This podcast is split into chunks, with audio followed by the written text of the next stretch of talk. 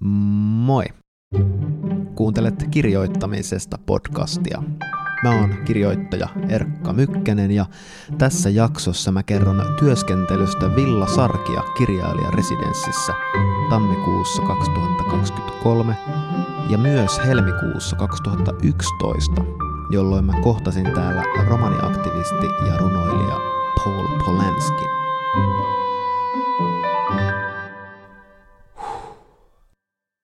Nonni. Terveiset täältä Sysmän Villasarkia kirjailijan residenssistä. Mä oon ollut täällä tammikuun kirjoittamassa syksyllä ilmestyvää kirjaani. Eilen tuli puoli metriä lunta ja täällä on tämmönen Winter Wonderland tunnelma. Just sopivasti pakkasta. Heti kärkeen rakenteeseen liittyvä kirjoitusvinkki Jonathan Franzenilta, Jonathan Franzenilta, miten se nyt lausutaankaan. Tästä on ollut mulle hyötyä tässä kuussa, kun mä oon työstänyt mun kirjan rakennetta.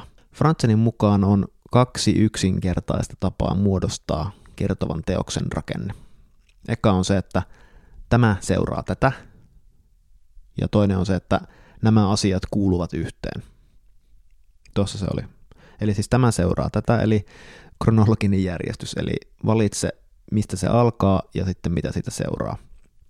Ja kerro siinä järjestyksessä. Mutta toinen vaihtoehto on se, että nämä asiat kuuluvat yhteen, eli vähän niin kuin tämmöinen tema- temaattinen jaottelu. Eli mieti, että mitkä asiat kuuluu yhteen, ja sitten kirjoita niistä, ja sitten kirjoita seuraavaksi niistä kaikista asioista, jotka kuuluu myös yhteen, ja eteenpäin.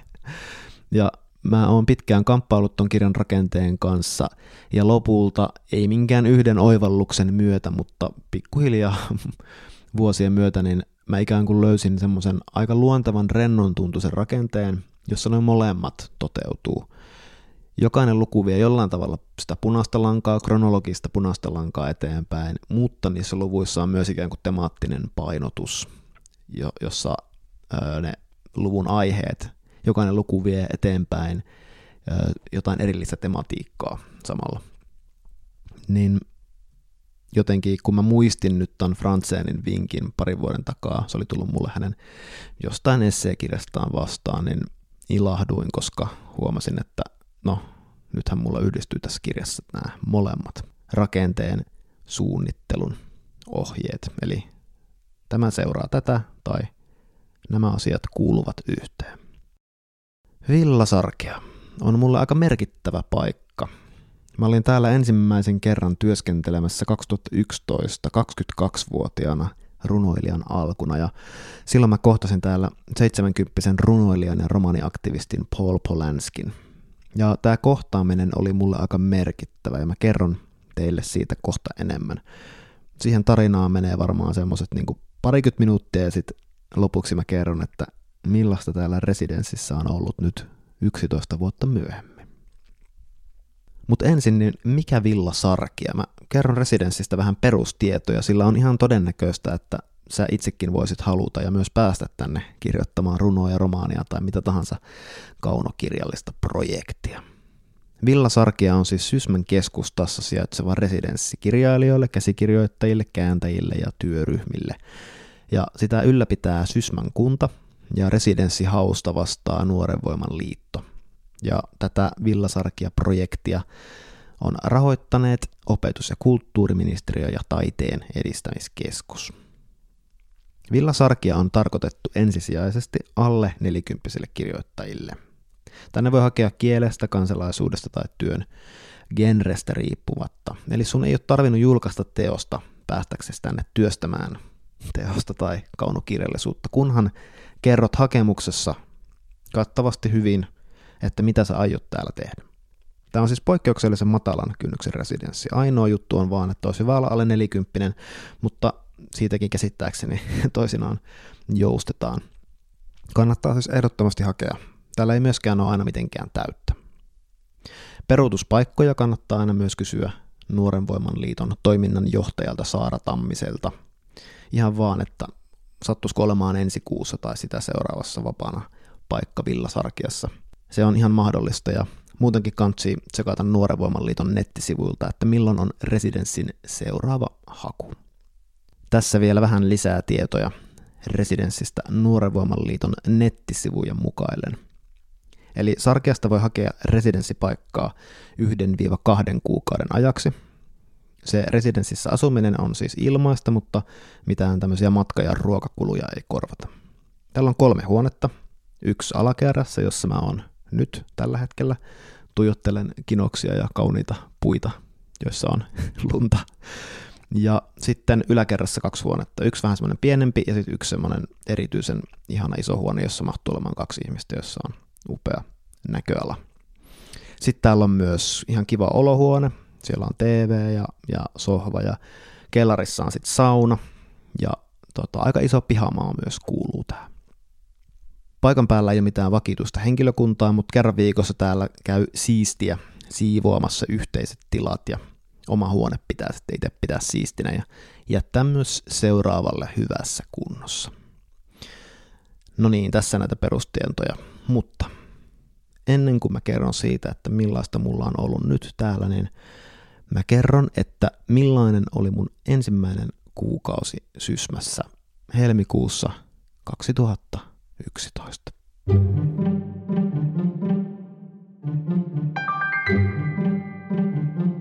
Semmonen kevyt lumisade leijaili meidän ympärillä, kun me käveltiin Paul Polanskin kanssa kohti Buffet Lounas ravintolaa. Hotelliravintola Uotia. Oli aika kova pakkanen.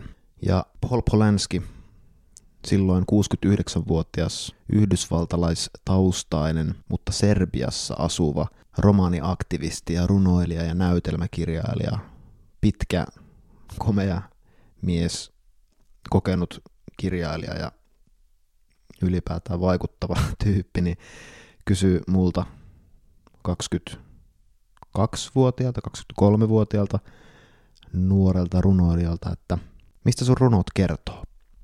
Ja mä vastasin jotain, jotenkin ehkä selitin jotain öö, siitä, niin kun, että mikä mua, mitä mua kiinnostaa tutkia ja jotenkin, että kokeellista runoutta. Ja sitten se vähän niin kuin keskeytti mut ja sanoi, että joo, toi on se tyyli, mutta mikä niiden sun runojen teema on. Ja mä vähän äh, niin kuin, ymmärsin tietenkin, mitä se tarkoitti, mutta vähän hämmennyin ja yritin sitten selittää ja aika niin semmoiseen, päädyin pitkään hermostuneeseen monologiin ja se Paul ei vastannut mitään. No ravintolassa sitten otettiin ruokaa ja tonnikala lasagna taisi olla, taisi olla ruokana ja se Paul kysyi multa uudelleen sitten, että, että onko ollut mitään kiinnostavia seikkailuja sun nuoressa elämässäsi. Ja sitten vielä perään, että ootko sä nähnyt kenenkään kuolevan? Ja mä vastasin, että en ole nähnyt kenenkään kuolevan, ikävä kyllä. Ja sanoin vielä, että, että ei mulla itse asiassa ole koskaan tapahtunut mitään kovin merkittävää elämässä, että mä oon kai elänyt sitten aika helpon elämän. Ja Paul vastasi, että, että oot ehkä epäonnekas kirjoittajana, mutta ehkä sitten onnekas ihmisenä.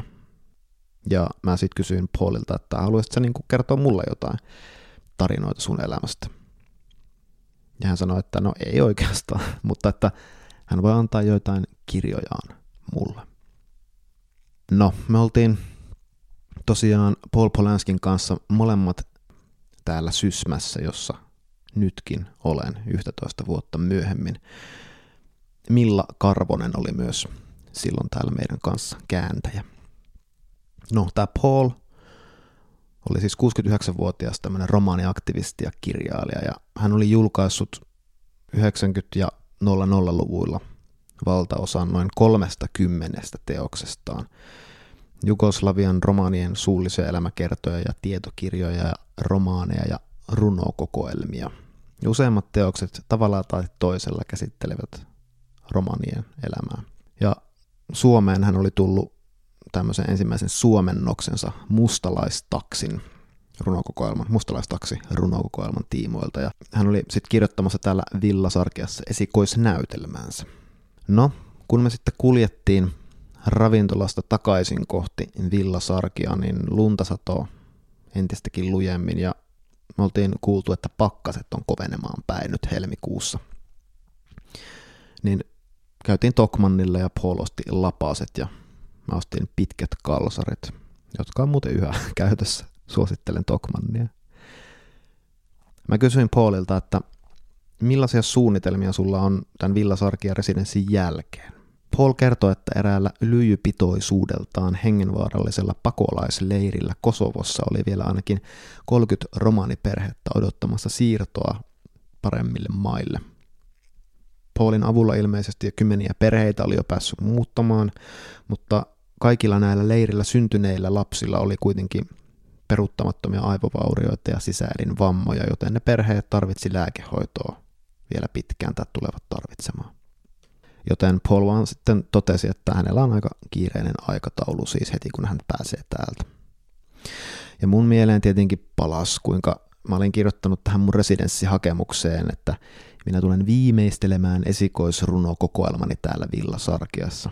Mä olin joskus silloin syksyllä kirjoittanut jonkinlaisen runokokoelman käsikirjoituksen, mutta sitten mä olin saanut sitä palautetta ja mä olin alkanut menettää uskoa koko hommaa ja täällä Sarkiassa niin mä en ollut oikein sanonut mitään aikaiseksi.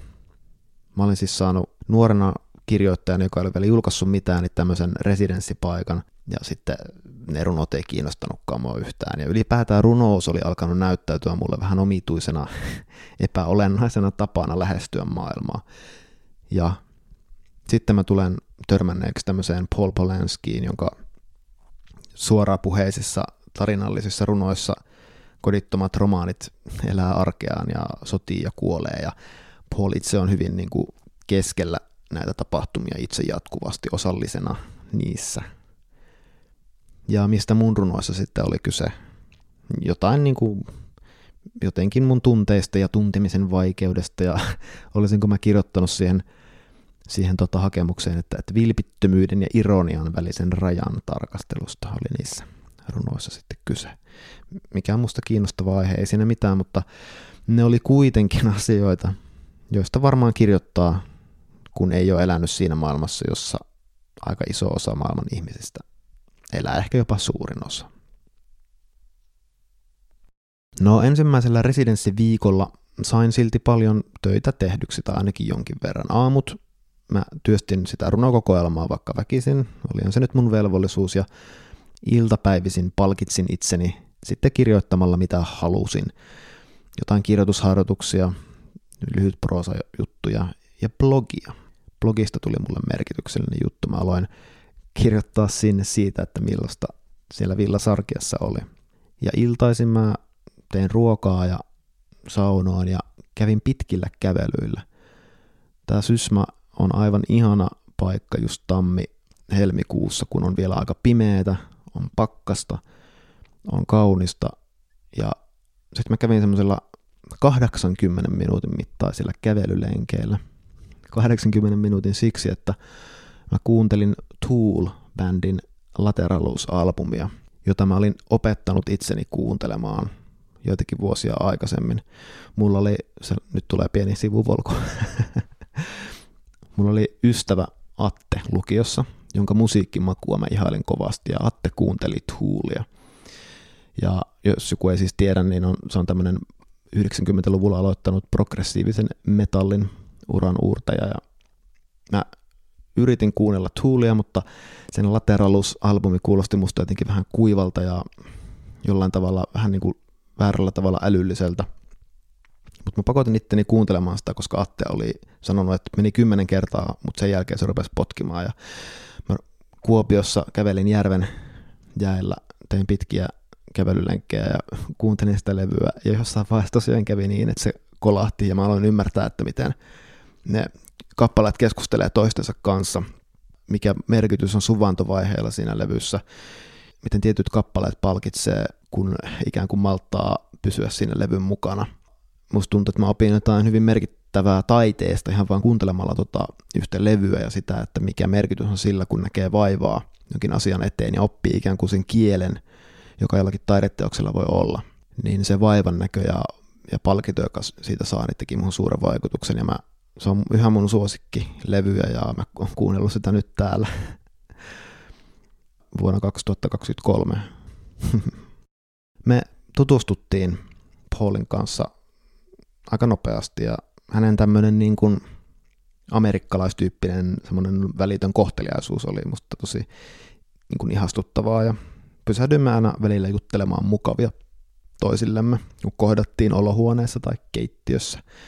Ja lounastauolla saatoimme sitten puhua vähän vakavimmasta aiheesta. Paul oli tosiaan tämmöinen niin kuin komea, jykevä mies. Hän oli nyrkkeilijä ollut nuoruudessaan. Se oli niin kuin miellyttävä ja terävä ja kohtelias tyyppi. Ja jotenkin niin kuin, en voinut mitään sillä ajatuksella, että hän, tässä on nyt niin kuin viisas mies, jolla oli aina jotenkin valmis ja hyvin artikuloitu vastaus kaikkeen. Yhdistelmä niin kuin semmoista sivistystä ja semmoista kädet saveen maailmassa pitää nyt hoitaa hommat ja tarttua epäkohtiin, mutta sitten kuitenkin kirjoittaa niistä runoja. Mun teki mieli lähellä kysellä häntä asioita, ei hirveästi kyseenalaistaa. Musta tuntuikin siltä, että ei mulla ole ehkä hänelle paljon annettavaa missään mielessä. Kyllähän multakin välillä kyseli jotain juttuja kohteliasti, mutta mun ajatukset oli enemmän jonkinlaisia semmoisia aasinsiltoja ja muodollisia suvantokohtia. Ja kun me puhuttiin runoudesta, niin kävi hyvin selväksi, että Paul vaati niissä selkeyttä ja suorapuheisuutta. Hän sanoi, että, että, niin kuin, että monet kirjoittajat ympäröi runonsa jonkinlaisella mystiikalla. No itse siitä jotenkin pitää siitä, mutta yleisöä ei kiinnosta, lukijoita ei kiinnosta. Tätä mitään, niin kuin, eihän tässä mitään uutta tässä ajatuksessa ole. Mutta mun epävarmuus tietenkin kasvoi, että pitääkö Paul minua jonkinlaisena niin kuin teennäisenä pikku huijari avantgardistina, joka ei edes tiedä miksi kirjoittaa. Enkä mä edes vaikuttanut olevan kiinnostunut hankkimaan oikeaa elämää kokemusta, semmoista, johon tietenkin on kuuluttava kuolevien romanilasten kuskaamista sairaalaan. Sitä on oikea elämä. Meidän välinen hienovarainen konflikti sitten ehkä kärjistyi lievästi, kun tokalla viikolla sitten me istuttiin täällä Villasarkian ruokasalissa kynttilän valossa. Kolmestaan minä, Paul ja tämä kääntäjä Milla. Paul oli saanut siis tämän näytelmänsä ensimmäisen version valmiiksi, siis alusta loppuun kymmenessä päivässä. Ja sen kunniaksi hän teki meille bolognesea. Hän halusi tehdä sen tietyn reseptin mukaan sillä tavalla, että, että tomaatit valmistetaan alusta alkaen. Tomaattikastike tehdään tavallisista tomaateista eikä valmiskastikkeesta tai tomaattimurskasta. Tästä näytelmän kirjoitusprosessista Paul kertoo, että hänellä on vain selkeä aikataulu ja jos hän päätyy johonkin ongelmiin, niin sitten hän vaan illalla aina vaan ikään kuin esittää semmoisen aivoilleen toiveen, että ongelma olisi aamuun mennessä ratkaistu. Ja sitten kun hän heräsi aamulla, niin se oli aina kuulemma ratkaistu se ongelma yön aikana. Että tällaista. No, Paul sitten kaatoi chileläistä viiniä minulle ja Millalle ja Milla näytti kuvia kahdesta lapsestaan. Hän tämä oli siis tämmöinen kahden äidin perhe. Ja tämä, mä vähän hetken kun hermostuin, että miten hän tämmöinen vähän vanhempi amerikkalainen mies suhtautuu siihen, että on kaksi äitiä ja lapsia, mutta Paul oli siitä jotenkin vaikuttunut ja sanoi vaan, että, että sulla on varmasti niin kuin kiinnostava kokemus meneillään, että, että kirjoita ihmeessä siitä. No mä halusin päästä tähän kiinnostavat kokemukset retosteluun kertomalla, että mä olin tämän residenssikuukauteni jälkeen lähdössä Yhdysvaltoihin matkustamaan kahdeksi kuukaudeksi. Mulla oli tämmöinen, että matkustan junalla läpi Yhdysvaltojen matkasuunnitteilla. Mutta Paul ei ollut tästä oikein niin kuin vaikuttunut. Paul sanoi vaan, että, että ei, ei matkailussa ole sinänsä mitään, että, että niin kuin sun pitää mennä ihmisten pariin, että sun pitäisi mennä Egyptiin nyt. Egyptissä oli just silloin vallankumous menossa. Ja Paul vielä jatkoi, että, että sun pitäisi niinku, sun pitäisi mennä sota-alueelle, että, että sota-alueella niinku näkee ihmisten huonoimmat ja parhaimmat puolet. Ja sitten kun mä kerroin vielä, että mä aion vuokrata Kaliforniassa auton ja, ja muutaman viikon matkustaa autolla, niin sano vaan, niin kuin, että no niin, että siinä meni kolme viikkoa sun elämästä hukkaan, että sun pitäisi ottaa bussi ja tavata ihmisiä. Että sä oot, niin sä oot nuori mies, jolla ei ole kokemusta yhtään. Se niin kuin jo suuttu mulle. Tämä Milla yritti tähän väliin huomauttaa vähän niin kuin, että kokemukset on suhteellisia ja mä yritin selittää loukkaantuneena, että usein mä niin kuin koen parhaimmat kokemuksen ihan niin kuin jotenkin yksinäni yksin maailman kanssa. Ja Paul vaan sanoi, että no, sä oot varmaan todella mielenkiintoinen ihminen sitten. No seuraavana aamuna me sitten kohdattiin Paulin kanssa täällä residenssin käytävällä ja vaihdettiin kohtelijat huomenet, mutta sitten hän meni takaisin heti huoneeseensa. Ja sitten se tuli takaisin. Ja sanoi, että hei, että mulla on pari mun kirjaa sulle, että näistä sä voisit niin kuin nähdä, että mitä voi tehdä kokemuksella ja hituisella mielikuvitusta. Ja mä sitten avasin jonkun niistä kirjoista vähän silleen, että no niin, täältä tulee nyt tätä, tätä sitten, että miten pitää ihmisen elää ja kirjoittaa. Ja siellä oli tämmöinen runo kuin Old Glory. In Jaffa Harbor, I saw a fishing boat tied up to the quay. On its cabinless desk, a large American flag, partially covered up, a bundle of ropes, and wet fishing nets.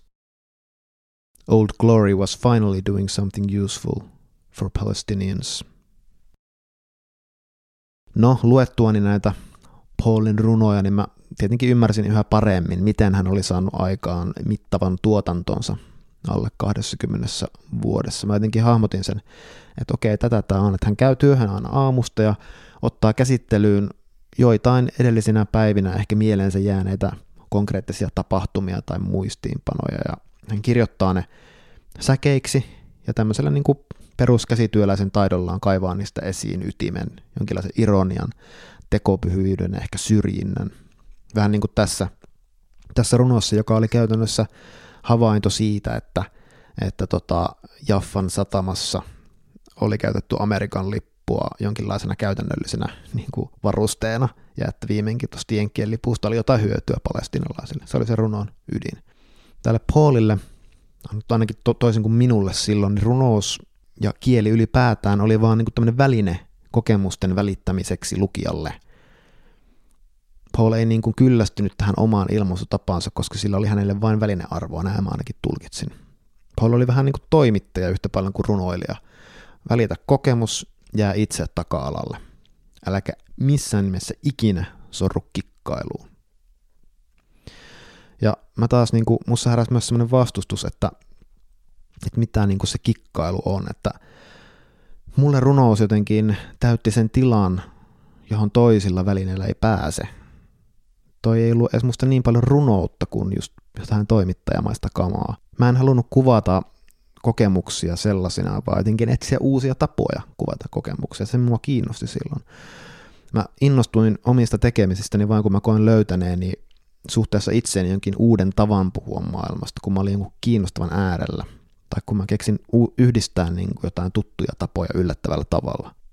Ja mä näin jotenkin jopa vähän lapsellisena sen Paulin tekstin, vaikka samaan aikaan oli täysin ilmeistä, mikä siinä oli niin kuin tärkeää ja voimakasta. Mutta helmikuu alkoi kääntyä kohti loppua ja en mä niistä mun omista runoistani enää innostunut. Ne oli ollut jonkinlaisia hetken tuotteet, johon mä en päässyt enää käsiksi, jotka ei enää innostanut mua. Mutta mä huomasin mun kirjoitusinnon purkautuvan blogiin. Mä olin siellä blogissa julkaissut aiemmin runoja, mutta nyt mä menin kohti tämmöistä kerrannallisempaa ilmaisua ja tavallaan pikkuhiljaa mä huomasin, että ne runot jäi taka-alalle ja mä olin saanut tästä Paulista itselleni aiheen. Sitä runokokoelmaa ei koskaan tullut, mutta ihmiset reagoi mun teksteihin tästä Paulista aika kiinnostuneena. No, Mulla oli sitten loppupuolella kolmannella viikolla vähän syyllinen olo, että mä nyt petin tämän mulle residenssipaikan suoneen Nuoren Voiman hallituksen ja koko Sysmän kunnan ja kaikki varmaan näistä tahoista oikein kihisi mun esikoisrunokokoelman odotuksesta, jota ei sitten koskaan tullut.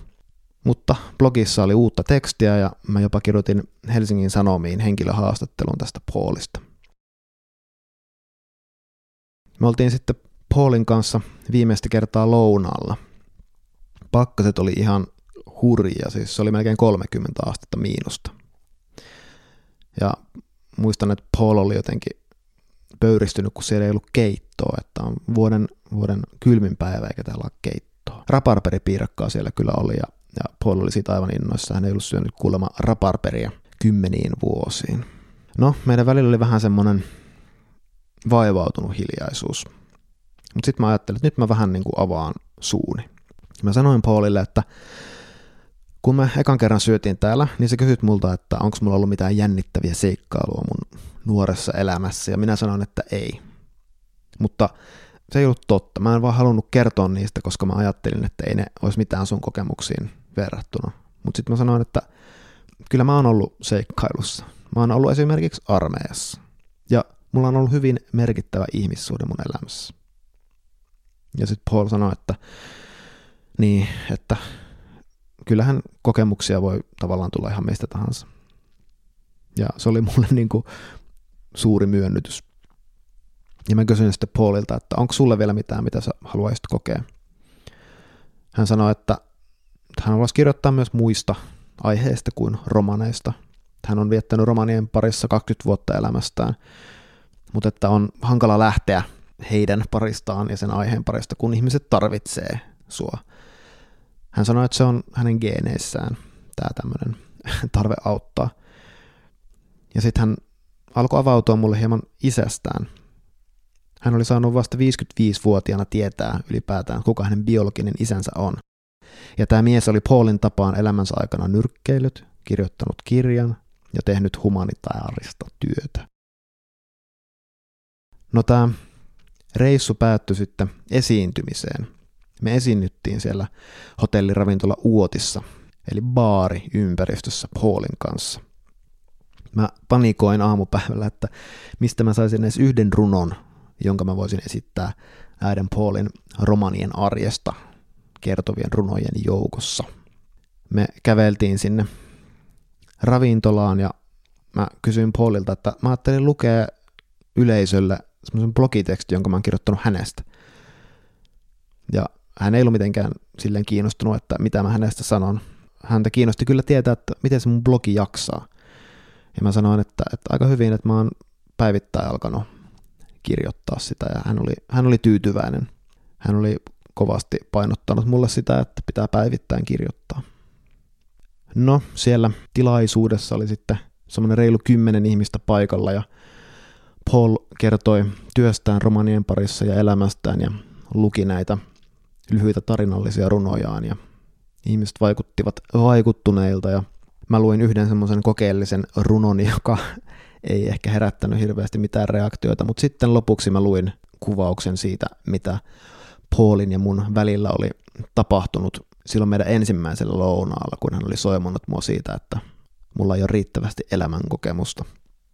Ja varmaan mä sain siihen jotain totuudellista, koska yleisö nauroi ja taputti.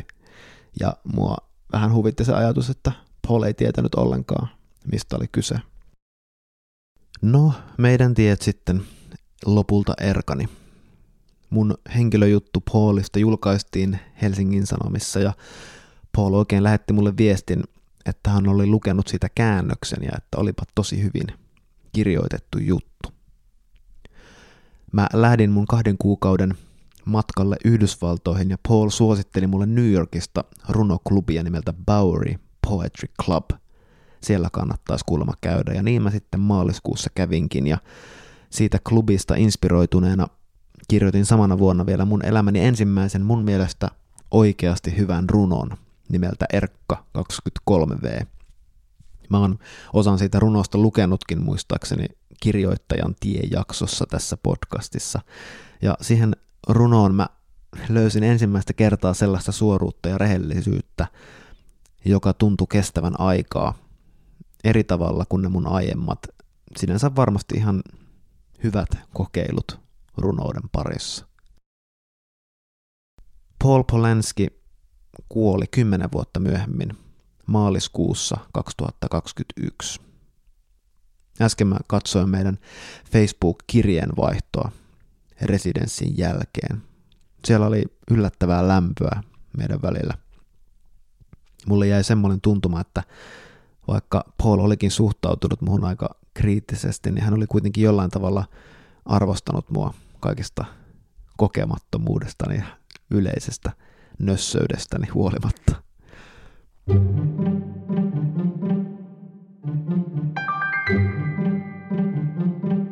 No, mitä mä sitten oon tehnyt täällä Villosarkiossa nyt tammikuussa 2023, 12 vuotta myöhemmin, niin minähän olen kirjoittanut kirjaani.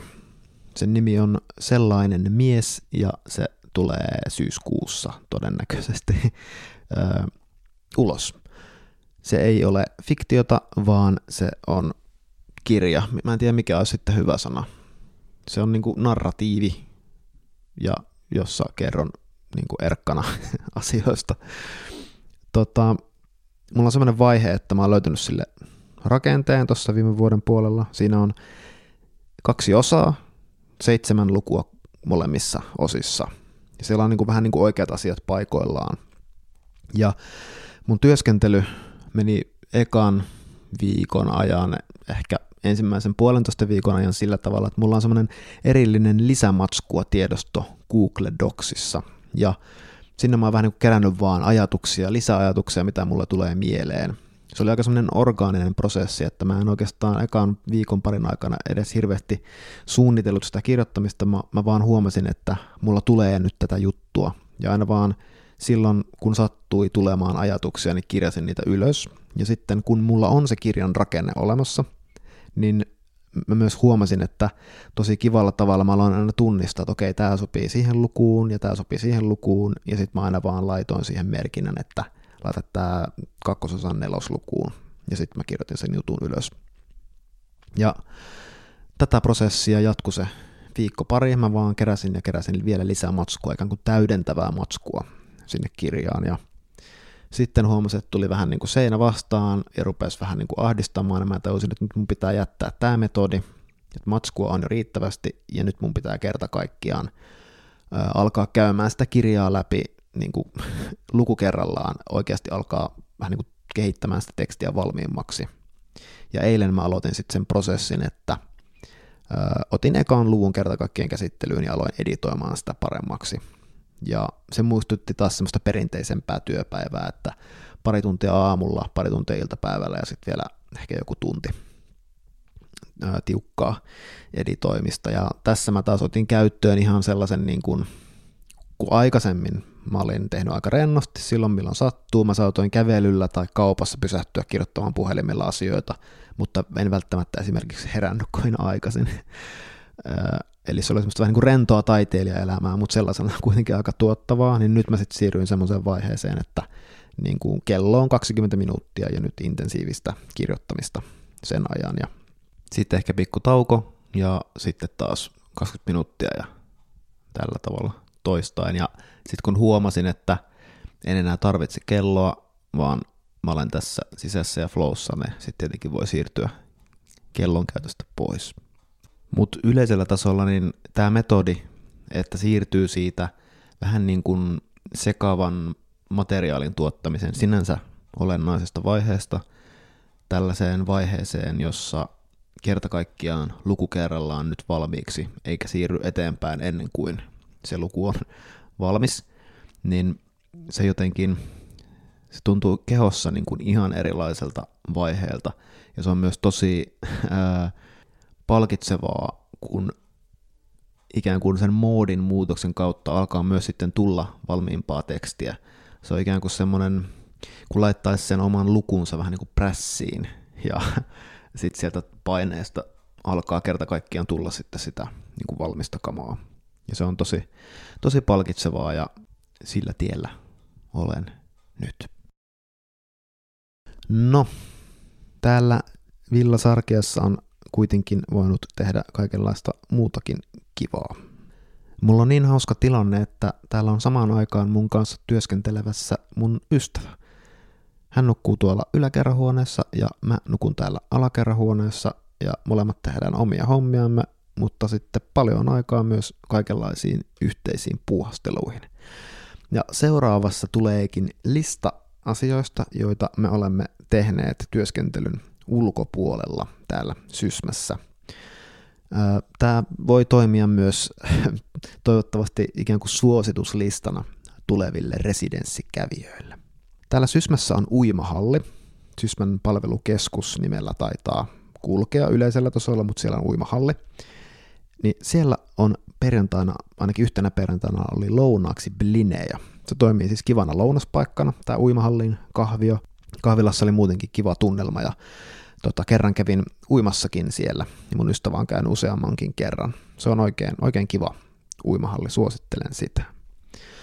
No sitten tässä Villasarkian, no siis Villasarkiahan on siis tämmöinen huvila, joka on ollut pankinjohtajan omistuksessa ilmeisesti aikaisemmin. Ja tuossa vieressä on myös semmoinen tosi hieno puurakennus, vielä isompi kuin tämä Villasarkia, teatteritalo. Ja siellä on Sysmä Kino. Eli siis tässä hemmetti 15 metrin päässä on elokuvateatteri, jossa on parina päivänä viikossa elokuvia. Me käytiin siellä katsomassa Pamela Tolan järjettömän paska-idea. No, sitten me käytiin yhtenä sunnuntaina Jumalan palveluksessa Olavin toimintakeskuksessa.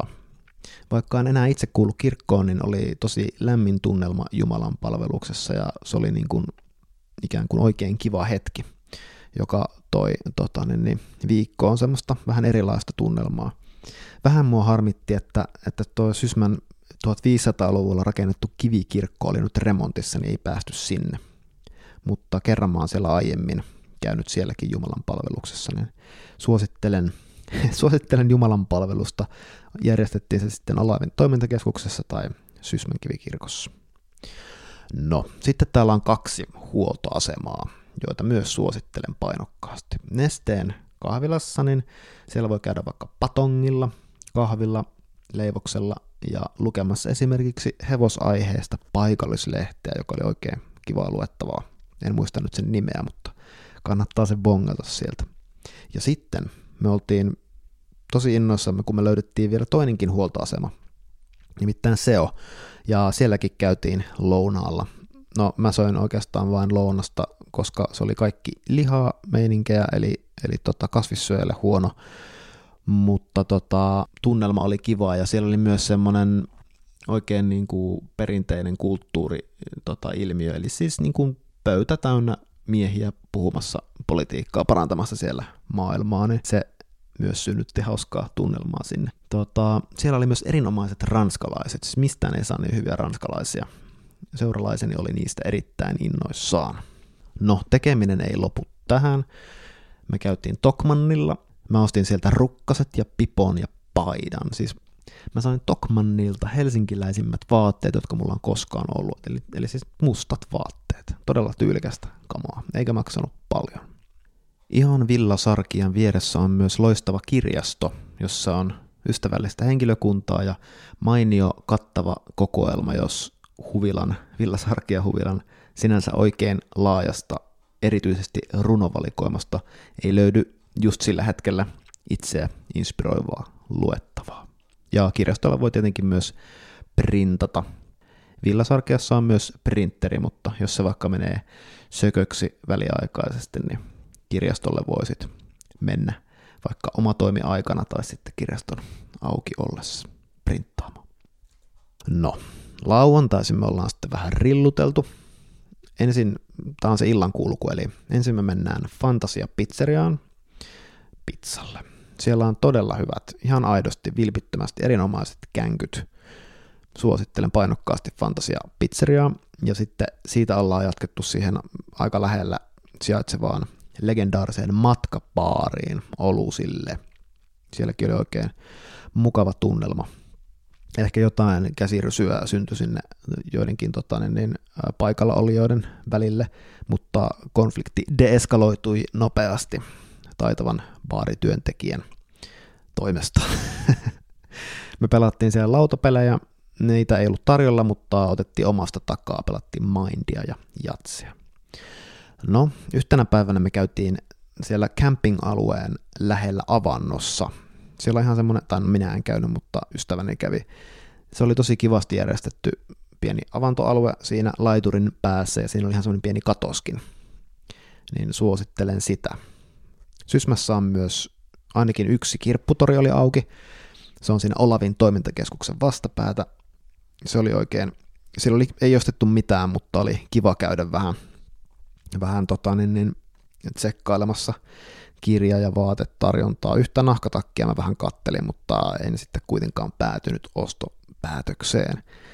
Mutta me saatiin sieltä oikein hyvä siemenleipä mukaan, nimittäin kirpputorilla oli hävikkiruokaa tarjolla kaupasta. Se oli musta aika hauska konsepti. No, iltaisin me ollaan sitten täällä Villasarkiassa katsottu sohvalla televisiota. tosi eksoottista katsoa, ihan vaan niin kuin lineaarista televisiota. On to- todella hyvää ajanvietettä ja välillä me ollaan myös täytetty yhdessä ristikoita, mikä on myös ihan hemmetin hauskaa puuhaa. Ristikot on mulle ihan uusi asia. Mun mummo teki aikoinaan, Helvi mummi teki ristikoita ja, ja tota, mä en koskaan itse niistä innostunut, mutta nyt mä oon ihan ristikkokoukussa. Siis voi ottaa ehdottomasti Instagramin, jota en ole käyttänyt residenssijakson aikana oikeastaan ollenkaan. Ja sitten vielä viimeinen asia. K-supermarketissa vastaan tuli hävikkilaatikko, jossa oli 15 tomaattia ja mä sain siitä idean. Mä halusin tehdä samaa bolognesea, jota Paul Polanski teki mulle silloin aikoinaan, eli että alusta asti itse. Mä pahdoin nämä tomaatit uunissa, sitten laitoin ne sipulien ja mausteiden kanssa pannulle hautumaan, siinä pieni soseutus välissä, ja sitten ne hauto siinä soija rouheen kanssa neljä tuntia. Ja tuli muuten ihan helvetin hyvää. Ihan helvetin hyvää. Lawrence Latest äh, blogista, laurenslatest.com taisi olla se osoite, sieltä löytyy tämä pahdettujen tomaattien ja neljän tunnin kypsytysajan bolognese-ohje. Suosittelen. No, tämä Polanskin muistelu sai mut tietenkin miettimään myös omaa kirjoittamista, vähän semmoisen uran välitilinteon hengessä. Mihin suuntaan mun kirjoittaminen on edennyt 12 vuodessa? Mitä Paul Polanski ajattelisi musta kirjoittajana nyt? Tai mun kirjoista, tai siitä kirjasta, jota mä nyt kirjoitan. No sen voi varmaan todeta, että musta ei ole tullut ihmisen sellaista ihmistä kuin Paulista tuli. Mä en todellakaan ole mikään sota-alueita penkova aktivisti. Ja jos mä oon ihan rehellinen, niin mä ajattelen, että mun pitäisi olla semmoinen ihminen. Musta kaikkien ihmisten pitäisi olla sellaisia niin kuin Paul Polanski, niin kauan kuin maailmassa on muita ihmisiä, jotka kärsii akuuttia hätää. Tietenkin on ihan hirveä asia, että mä kirjoitan apurahalla ilmaisessa residenssissä kirjaa jostain niin kuin sitoutumisahdistuksestani ja pornosuhteesta.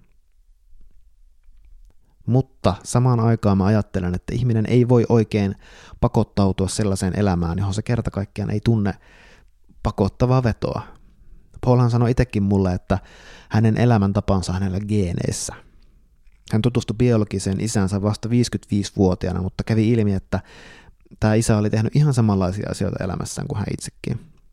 Ei se toki ole niin yksinkertaista, mutta kyllä musta ihmiselle vähän on lupa ajatella, että veri vetää sinne, minne se vetää. Ja mua se ei oikein vetänyt maailman pelastamiseen johtaviin aktivistitoimiin, vaikka se onkin hävettävää myöntää. Mutta entä sitten se Paulin tivaama suoruus ja yksinkertaisuus ja niin sanottu kikkailemattomuus kirjoittamisessa, niin sillä polulla mä oon kyllä huomannut olevani ja jatkuvasti pyrkinyt yhä pidemmälle. Mä oon koko toistaiseksi vielä aika lyhyen kirjoittajan urani kysynyt itseltäni jatkuvasti, että mitä sinä oikein haluat sanoa, mikä sinun tarinasi on, mikä sinun väitteesi on, miten sä voit kommunikoida sen mahdollisimman selkeästi ja kiinnostavasti ja suoraan. Mä oon ikään kuin taistellut mun älyllisiä impulsseja ja sellaista niin kuin taitavuutta vastaan, koska mulle henkilökohtaisesti niissä on lopulta ollut kyse aina egosta, siitä, että katsokaa, minä osaan kirjoittaa, vaikka kirjoittamisessa pitäisi olla kyse just sitä kommunikoimisesta, yhteydestä muihin ihmisiin. Sen miettimisestä, että mitä tärkeää minä voin kokemusteni, mitä tahansa ne kokemukset onkin, niin mitä minä niiden pohjalta voin maailmasta sanoa. Ja sitten yrittää sanoa sen mahdollisimman rehellisesti ja selkeästi ja tehokkaasti ja ehkä myös kauniisti ja rikkaasti ja kiinnostavasti ja jotenkin tuoreesti. Mutta jollain tavalla aikaa kestävästi, toivottavasti. Niin ehkä Paul Polanski onnistui mulle jotain tämmöistä välittämään täällä Villasarkiassa 12 vuotta sitten. Ehkä. Ja eri asia, miten mä siinä onnistun. En välttämättä onnistu tämän kirjan kohdalla, enkä minkään muunkaan, mutta yrittäminen itsessään tuntuu merkitykselliseltä.